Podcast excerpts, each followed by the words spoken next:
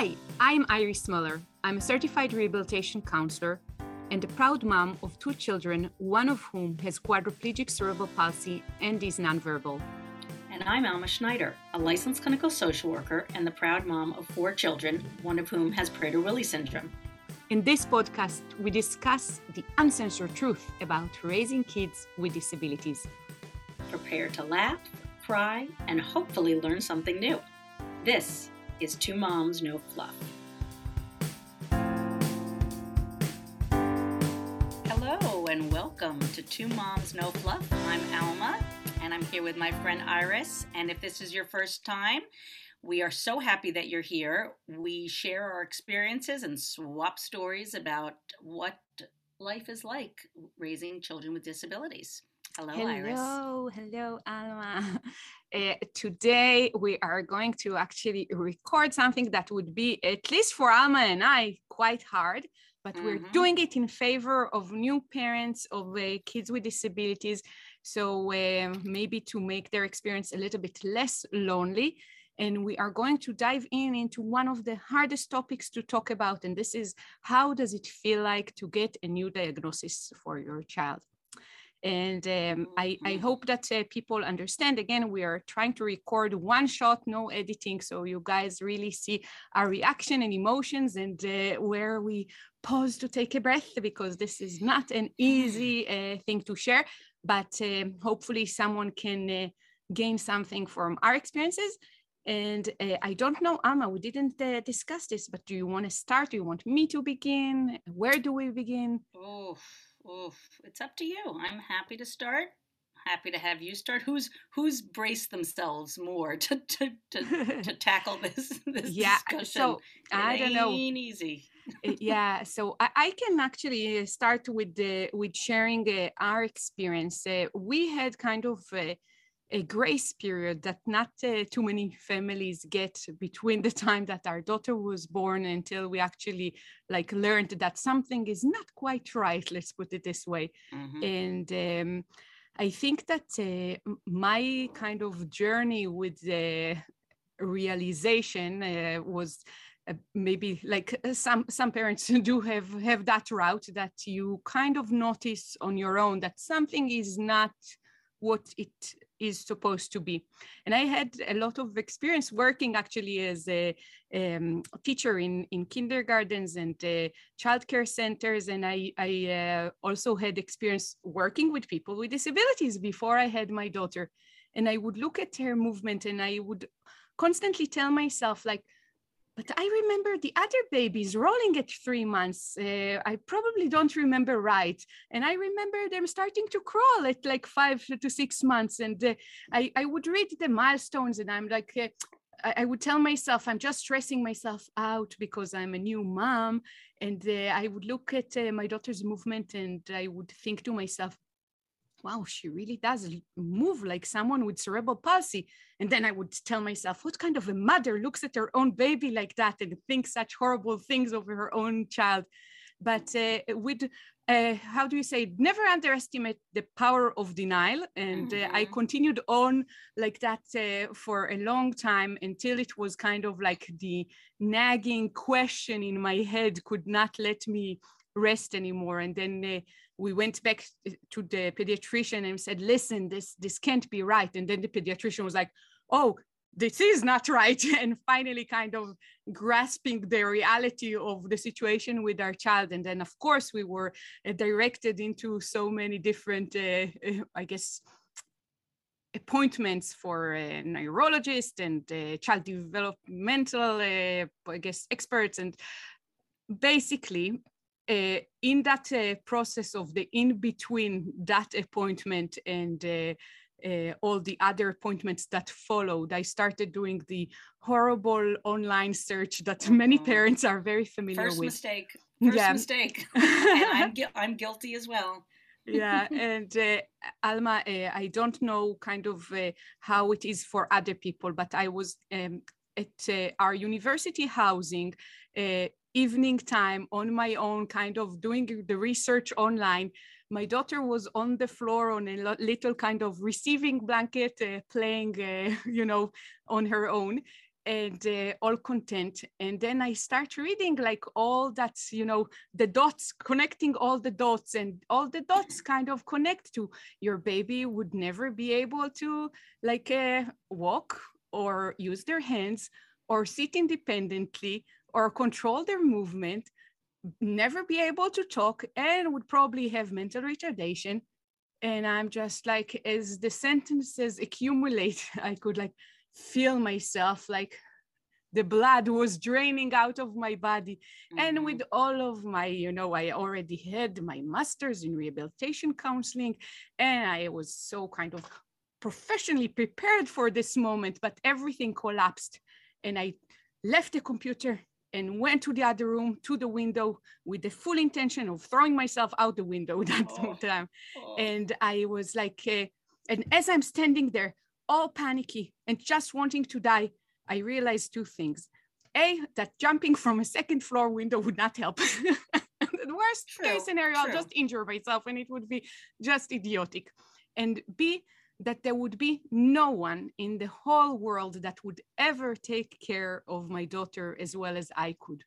And that I can't do anything to harm myself, because if I love my daughter, which I do, her future is dependent on me. And I reversed myself. And I called my brother and I told him, listen, I just read online and I understand that Karen would never be able to talk or walk or sit or read, and she's probably never going to be like able to do anything, etc., etc. And my brother told me one of the smartest things that a person in this situation can tell another person, and that was, I really don't know what to tell you. And yeah, because you can't tell anything to anyone in this situation. It's just too much.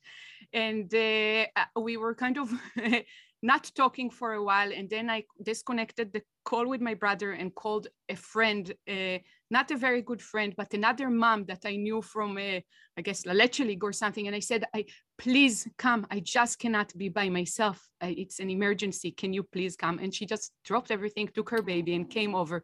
And she stayed with me in the house until my husband came back from he was in an MBA class at that time, but the rest of it, I'll tell you later. I'll kind of like clear this, the stage to you, Alma, but that's my self-realization, diagnostic, I guess, story. Well, thanks for your honesty and bravery in telling your story. I know, you know, for me, it's very, you know, it's painful to go back to that time period, and you know, it brings it back up. It is traumatic. And, you know, we always say this, but it's more traumatic, not because of our kids, but because of society and how society feels about disability. And my main, I don't even know where to begin, but my story is different in the sense that mine was immediate. My diagnosis was immediate, immediately after birth. My pregnancy was completely, well, I shouldn't say completely typical. I had gained a tremendous amount of weight, much more than my other two kids. And I was told that I had extra amniotic fluid, but it's not a big deal. That's normal. That's why I was so big. And the baby was 2 weeks late. And that was odd as well, because the other two were not 2 weeks late. I ended up, so I started, you know, I already had this feeling of like, this is different from my other pregnancies. And the doctors, I had a midwives at the time, and they decided to induce, and it went from inducing the baby to an emergency C-section, because the baby was sitting on a nerve, and everything was very quick, but they did the C-section, and he came out not crying, was only 6 pounds, 7 ounces, and looked kind of gray to me. And I immediately knew something was off. And the doctors were like, oh no, everything's okay. The Apgar test is showing everything's fine. But I the first thing out of my mouth was something's wrong. You know, something's wrong, because he was so small and not crying. And I just knew instinctively something was wrong. The next thing I knew, he was in the NICU, and because they said he couldn't suck. and they didn't know what was going on, but they had whisked him away. And I was left there like, what's going on? He didn't suck. So they kept him in the NICU. And what happened for about a week, they were doing all sorts of tests. He was in the NICU, and there had been a baby born 6 months prior in the hospital in New York who presented with similar features and similar, low muscle tone and just some other features that made them test for Prader-Willi syndrome. So within a week, they had the diagnosis of Prader-Willi syndrome. I found out, I was in the hospital at that time, and my sister, one of my sisters, was with me in the hospital. My husband was at work, I believe, and the doctor, the NICU doctor called me in and was pretty arrogant and was like, I figured it out. And I said, oh my God. He said, is your husband here? I said, no, but my sister was there with me. So he didn't, the first problem was that he didn't ask me to get my husband on the phone or anything like that. So he sat me down with my sister and he said, I thought it was this, and it is this. I was right. He has what's called Prader-Willi syndrome. And he starts describing it in a way that was as though he were reading a paragraph out of a medical textbook. He's like, he will want to eat all the time. Anything that's not nailed down, first he did say he will be able to walk and he will be able to talk, but he will want to eat anything that is not nailed down. And he will have to be watched all the time. And he will be very good at puzzles. So I sat there and I looked at my sister and we just both started laughing, because that's what we Schneiders do when we're uncomfortable. And we started laughing like, you got to be kidding me. And we had a lot of food and weight issues growing up in my house. So of all disabilities and all syndromes, to have a syndrome where somebody had zero control over eating was so perverse to me. And we started laughing. We're like, you've got to be kidding that this is what he's got. And I just remember going into the bathroom, leaving him and going into the bathroom. And I'm going to get a little graphic here. I hope it's all right. But I had been on a bunch of meds. You're with friends. I know, we're here with friends. But we had, I'd been on narcotics because I had had a C-section. So I was very stopped up. And we went to the bathroom and I just exploded. I had a gastrointestinal explosion. Because it was like my body just collapsed. And I remember, and my sister will remember this, I was moaning in the bathroom.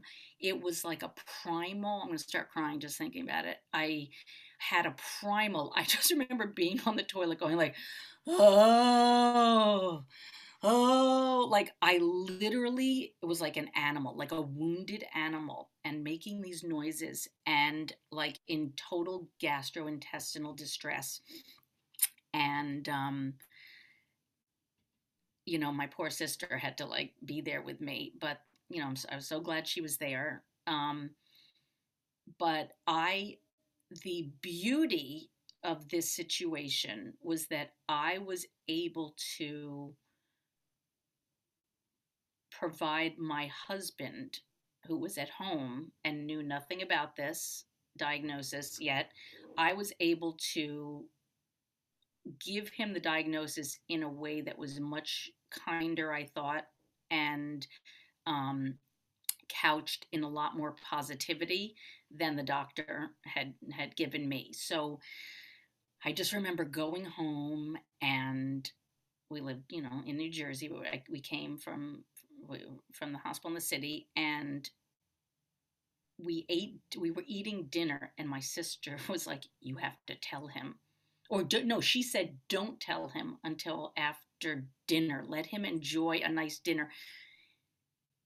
And I was sitting there with this burden of information on, you know, in me, and waiting, you know, I don't know if that was the right thing to do, to wait or not, but I gave him one last peaceful dinner before he had to think about this. I remember I brought him into the basement and I said, I have to tell you something. You know, everything's going to be okay. You know, we're going to be fine. But we have a diagnosis, and this is what it is. And I just remember we both started, you know, crying right there. And what I forgot to say is that the doctor did say to me, go home and go online and read about it, which was the worst advice in the world, because especially back then, 17 years ago, the information online was so negative. It was just the worst features of the syndrome were written out and exaggerated, and the photos were just so awful. They were for people who had not been treated or who were diagnosed very late and were, you know, morbidly obese. It was horrible. We went online, and I just remember us sobbing as we're reading this stuff online. And I just cannot emphasize enough how important it is to not go online. I know it's almost impossible, and we're kind of drawn to the information, but it left such a lasting impression of how horrible this was going to be. And it's never as horrible as it's going to be portrayed online. It's just not. You need to talk to someone who is experiencing this, and going online just is such a cold, unfeeling way to learn about your child. So in contrast to you, Iris, well, you mentioned you went to the window. I felt like I remember explaining it to a friend who I spoke with, that I felt like somebody had dropped a ton of bricks on me, and I was just like there under a bunch of bricks, and that's physically, I had this physical reaction and this depression like this, because I was like, what? I had guilt, like horrible guilt. Like, what did I do to my family? You know, how could I have been so greedy to have another child? Look what I've done. Just all these horrible feelings and this physical reaction of, you know, there are a bunch of bricks on me and I can't get up. And the panic and the fear of what our lives were going to become, because online, it really made it seem like our lives were over. And again, in contrast to your experience, I had zero relationship with my son at this point. He was 1 week old, and I didn't know him. I had zero connection to him because he was in the NICU and they were feeding him through a nose, you know, tube at that point. You know, 2 weeks later, he was going to get surgery to get a G tube in his stomach. There was very little time to do kangaroo care like you did, where you have the baby have, you know, skin to skin. There was very little time for that. And to be honest, I wasn't even, you know, interested in that. Because I was so focused on getting him fed, and I didn't know this baby, and I didn't have a connection to him yet. And I want to, you know, for all the people out there who feel so, or felt so guilty about those kinds of feelings, you are not alone. That is so fear-based. I was just so afraid of this, of what this baby represented, having had no connection at all at that point. There's so much guilt there, and guilt and fear and pain. And it's so important that we know that this is normal. Like, this is a normal reaction of fear. And, you know, some people immediately feel the bond and feel the connection, but a lot of people don't, because we're so caught up in the trauma and the pain and the shock that all we see is, you know, we're afraid. And that's how I felt. And it was very, very difficult. And I'll stop there to give you the stage back. But that was my very beginning of being told. And I'll add a little bit more after you. I also noticed how the effect, you know, of me telling the story and you telling the story is so different. Mm-hmm. And in so many ways, I felt probably trauma therapy worked because yes. I can look back at the story and look back at myself. And I am compassionate to the person that I was once, you know, back then in that situation. And I remember the feeling being so strong and heavy and hard to deal with. But today it does in a way almost, it looks almost like funny to me that I reacted that way, that I don't know or didn't know back then what I know today. Would I go back and change everything that happened after that? Some of it, yes, because it was like, our life is so hard. Like there isn't a way to kind of beautify it. We have a really complex, hard life, mm-hmm. but there is also so many good things that happened because of Karen, through Karen, yes. through that very special experience that I wish I could like go back today to that person and just calm her down and tell her that this is not what you feel. It's not what you're used to. But mm-hmm. it's a worthy journey, nevertheless, yes. and yes. Maybe very different than all the hopes and dreams that we're fed maybe through societal expectations. Mm-hmm. But love is love is love, and yeah. if you have a loving relationship with your child or with anyone else, you really don't maybe expect anything in return that is by a certain book or another. And I think that's life. It's simply it's a different life. And yeah. I know, I hope that everyone has read Welcome to Holland. I know a lot of people do not like the essay Welcome to Holland. I don't like it. You don't like it. I love it. It really helped me tremendously when somebody sent it to me. Another mom of a child with Prader-Willi syndrome sent it to me. And I remember it was very helpful. It's basically, you know, if you're listening to this and you don't know what Welcome to Holland is, it's an essay written by, I forget her name, but it's about, it's an essay about having a child that you didn't expect, but that there are beautiful things about that child. That you'll come to appreciate. And it is true. That sentiment, for me at least, is extremely true. It took a while to get there, to sift through all the loss and grief. And we have to own that there is loss. There's a feeling of loss and there is a feeling of grief. But once we truly get to know our children, there are so many beautiful things about our kids, and though the pain and the grief, it subsides, and it will always be there on a certain level when we do see other children and other you know, a life not lived by us, but we have a different kind of life, and it's simply a different kind of life that has such magnificent beauty and lessons in it. And the people, you know, we talk about this in our Silver Linings episode that I hope, you know, that you'll all listen to, but there are so many incredible things that come out of having a child with, you know, any child, not just a child with a disability, any child.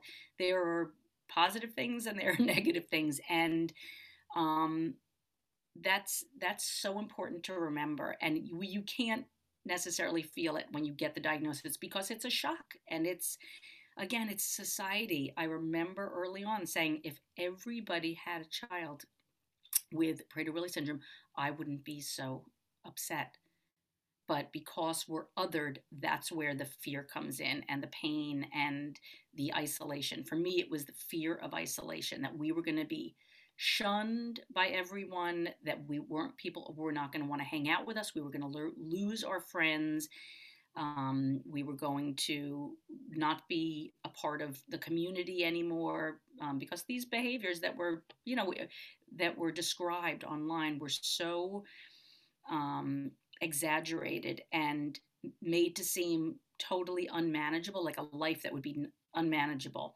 And it's not the case. And I wish, you know, if I went back to that person from back then, I wish, you know, that people, and I did have some people who did describe, and I'm so grateful to the people, some of the people in the Prader-Willi syndrome community who said, like, we just do it differently. We just do it differently. And I'm really grateful to those people, because having that connection with people who are going through it, it's so important. And great advice that somebody once gave me is don't talk to people who are way ahead of you. Just talk to people who are a little bit ahead of you, who can give you practical information to help you, but that you won't get freaked out by some stuff that happens way down the road, because you don't know if that's going to be your child or not.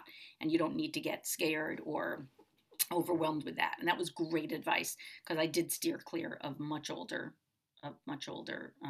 people who had it. Yeah, I think that one thing that again, we had like the opportunity to be home alone, digesting the news, and not have mm-hmm. the interruption, if I may call it this way, mm-hmm. of professionals that do, as you mentioned, sometimes come with their egos, their mm-hmm. agenda, their kind of maybe preconceived notions about things. And that was like, there were many, many blessings in our lives, but this is something that I also count as a blessing. The fact that we were able to maybe later on as a couple digest the news kind of on our own. Mm-hmm. And then it made all the blows that came afterwards a little bit more bearable, because we were mm-hmm. somewhat emotionally prepared.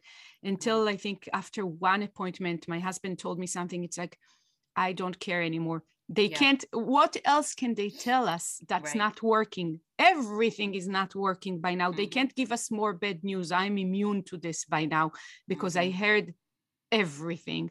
So he's like, we're going to like deal with this. We shouldn't like, get worked up before another appointment or before another conversation with one more professional. It's the new diagnosis is very hard on a personal level, and as the complexity of the diagnosis is, the complexity or the length of time that it takes an individual to digest and actually understand yeah. what it means. It's a process that takes months and sometimes years just to understand, what's going on here. Mm-hmm. And in addition to that, especially, I don't know how it is for single parents, because I wasn't in that position myself. And what I did learn in this experience is that everything that I learned as a professional doesn't quite hold water when it comes to reality. And so I would say, with all honesty, I don't know how the process is for someone who's a single parent, but in the kind of couples dynamic, there's also that back and forth. This is two different people with two different backgrounds, two different expectations from mm-hmm. the baby or from life. And you now need to navigate also the gaps between the imaginary future child and the reality of that dream being shredded into pieces, kind of smashed mm-hmm. on the floor in front of you. And how do you pick up those pieces, and what do you make of it? And that is such like a really delicate situation to be with. And I think that for families and friends and the community, people that surround that couple or that young family in that process, there is really something that is very important, that was, as I mentioned in another episode, really lacking in our family. It's that the support, like keeping the couple together, because that is all that is left at that moment. These two adults, and nobody else understands, because nobody else can really understand what it means and how it feels and what it would imply for the future, to really help protect and defend that nest so it stays intact. Because the best prospect for that baby's future is if the parents can really work together to continue to love the baby and to continue to provide the best support for his or her future. Yeah, and even if it's a single person who is embarking on this journey, family members can play that role. They really can. It's not the same as a romantic partner, but family members and friends, the community can really be a part of that support system. And again, it might not be as intimate or personal because the baby didn't come from, the two of you, but a lot of people adopt and have or do this by themselves with a sperm donor. Anybody who is in this position, please get support from whether it's your family, your friends, or a therapist. It's vitally important. I threw myself into therapy immediately when this happened, and it was hugely beneficial for me to sort out a lot of these issues that I had. We've talked about narcissistic injury, like what did I, this is a reflection of me. In our case, the syndrome is a fluke at conception, but it's still the fact that it is your child can bring up all sorts of issues. The fact that you did this on your own can bring up all sorts of issues. I mean, this is so laden. There are so many levels of complex feelings and conflicting feelings when this happens, and it's so important to speak to someone, a professional, if you're struggling. Some people don't struggle. Some people just jump right in, and I've spoken to people that I can't even believe how seamlessly they adjust to this life and seem very well adjusted. But for most of us, we need some professional help, and we might need some medication, and there ain't nothing wrong with that. I wish that I had been on drugs back then. I think it would have helped me quite a bit to take medication for this time period. A lot of people do, and they're new, and no judgment there, because this is an extraordinarily challenging situation. And again, it's made to be that way because of society, not because of our children, because of society. And it's really important that we own that, and that we can be parents, and we can take care of our kids, and we can love our kids, and we are going to see the positives in this situation soon enough. Once our baby starts smiling, once people, start in our environment are positive about it, it's so helpful to have just even the littlest bits of support. And I'm remembering my friend Maggie. When I told her the diagnosis, I was on the phone with her. And I'm there, and I am so, down and depressed. I get this diagnosis, and this is so great about her. She yells, "Oh my God, that's fantastic! That's what it is. He's gonna walk and talk. I thought he was gonna be, I don't know what." And I just remember that reaction, and it really lifted me up, because it took me out of my, my wallowing in this. So she saw the positives, like, oh my God, he's going to walk and talk. And she forgot about all the other stuff that, the challenges that we were going to be facing. To her, like, she just brought up something positive, and she was right, and with your child is extremely bright, and, there are positives in this situation, and it's really nice. And I hope everyone has a friend who can lift you out of that, and be able to look at it objectively, and, parse out the good. So really, it's so important to surround ourselves with positive people, not people who are minimizing it, because we need to make a distinction there. When people deny, that there's anything that's problematic or going to be challenging, and just makes everything, roses and rainbows, that is not helpful either, because that's not acknowledging where we are. So you want to, as we mentioned in another, episode, like, have somebody say, this frickin' sucks. This frickin' sucks right now. You are in a terrible state, but it's going to change. It's going to change. So you never want to push, you know, you need to be happy. You need to be happy. You have a baby, you know, that's not helpful. What is helpful is to acknowledge this is not what you expected. This is, you know, it's going to be a different path, but it's going to be okay because this, you're going to create a community, you know, you're going to have community, other people, we're going to connect you with other people. And, you know, a lot of people did that for me. My friend Abby, who's a social worker, she immediately connected me with the national organizations to get information. It's so important to hold a space so that we can grieve, but then to help us see the positives by, you know, whatever it is that we need, and ask us, you know, what would be helpful for you right now? What can I do? And maybe there's nothing, but just being a good friend and a good, you know, family member to help with whatever you can is sometimes just what the doctor orders.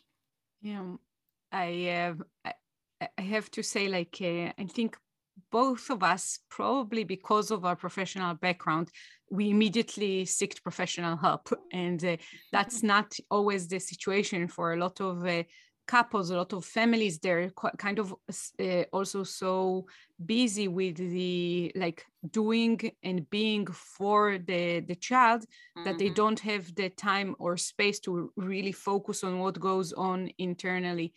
But I really do think that, you know, it helped us a lot, like as individuals and as couple. And I mean, about my husband and myself, I hope it really helped you, Alma, as well.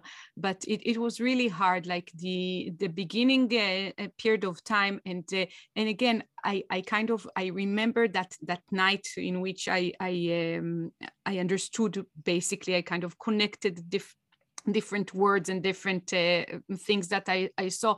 And I remember it, like, very clearly, really, to the action of how I'm stepping up and how I'm approaching the window and all that. Mm-hmm. But I really don't have the hard pain that is attached to it anymore. Mm-hmm. But because at the end of the day, so many things happened since then. But I do remember also very, very clearly how the following months were kind of like shadowed by this, like, gray cloud that followed me everywhere. And yes. I was, as I said in another episode, like, angry that the sun was shining, angry mm-hmm. that other people were driving and playing in the playground with their kids. This is the end of the world and people don't see it. And it was really annoying. I felt the same way too. I was like, how can people read a People magazine? Yeah, it's so frivolous. I just remember, like, who cares about celebrities and their lives? How can people read these magazines when I'm going through this? I know. It's just it's a hard thing. You think that you've been, like, kind of cast out from society, that neither your child or your family would have room in the normalcy that once was your life. And the thing that was hardest for me was that every time I would look at Karen, at my daughter, I would, like, she is so innocent. She's so kind of perfect. She hasn't done anything to mm-hmm. anyone ever. Mm-hmm. Like, why would she be selected to live a life of misery like that? Why mm-hmm. would she have to carry a burden? Like, she has done nothing wrong to anyone. And mm-hmm. I was just like, this is so unfair. And I just, like, the unfairness mm-hmm. of it was the thing that occupied me the most. Like, why she? Why she is? It's not logical. But that was my thing. And no, mine too. Mine was why us, you know, why us? Because I didn't have a connection to that, to the baby yet. And I was just like, why us? Like, it's not fair. And I would say that all the time. And my husband would say, it's not about fairness. It's just, it just happens. And there was, like, this, you know, we just saw it so different. Like, he was like, this, it's, nobody chose for this. I was like, but it was this feeling of, like, it's not just, it's not fair. Why us? Why did this have to happen to our family? And just, so many so many feelings, and so upset seeing a pregnant woman. Oh my God. Every time I saw a pregnant woman, it was just awful. I just wanted to.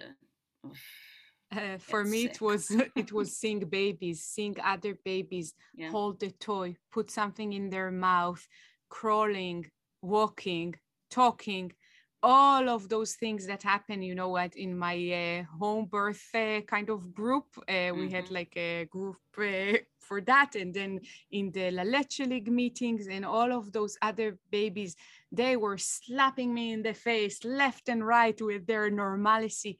And yeah, what was even more infuriating is the moms that would sit and have their coffee, not noticing the magic that is happening in front of their eyes. Like, I so wanted them to be grateful, to be crying yeah, with joy that their kid has started walking. Then, oh yeah, he started walking yesterday. That was so funny. I'm just like, it's not funny. It's the biggest miracle on earth. Like, yeah, why are you two like more appreciative of what's happening here? Yeah. And that also, of course, when I had my second child, I looked at life from a different angle altogether. Yeah. And I was like grateful from day one that he was able to bring his hand to his face. I'm just like, oh my gosh. And everything was such like a celebration.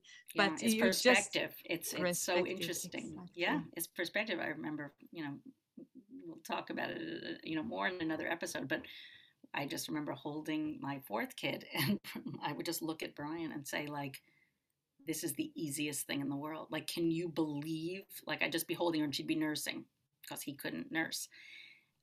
Like, can you believe people complain about babies? Like, this yeah, is the easiest thing in the world, because the amount of paraphernalia and just to leave the house, what we needed to leave the house to just keep him alive was so involved. And yeah, it really changed, you know, and there's something really beautiful about that we, you know, you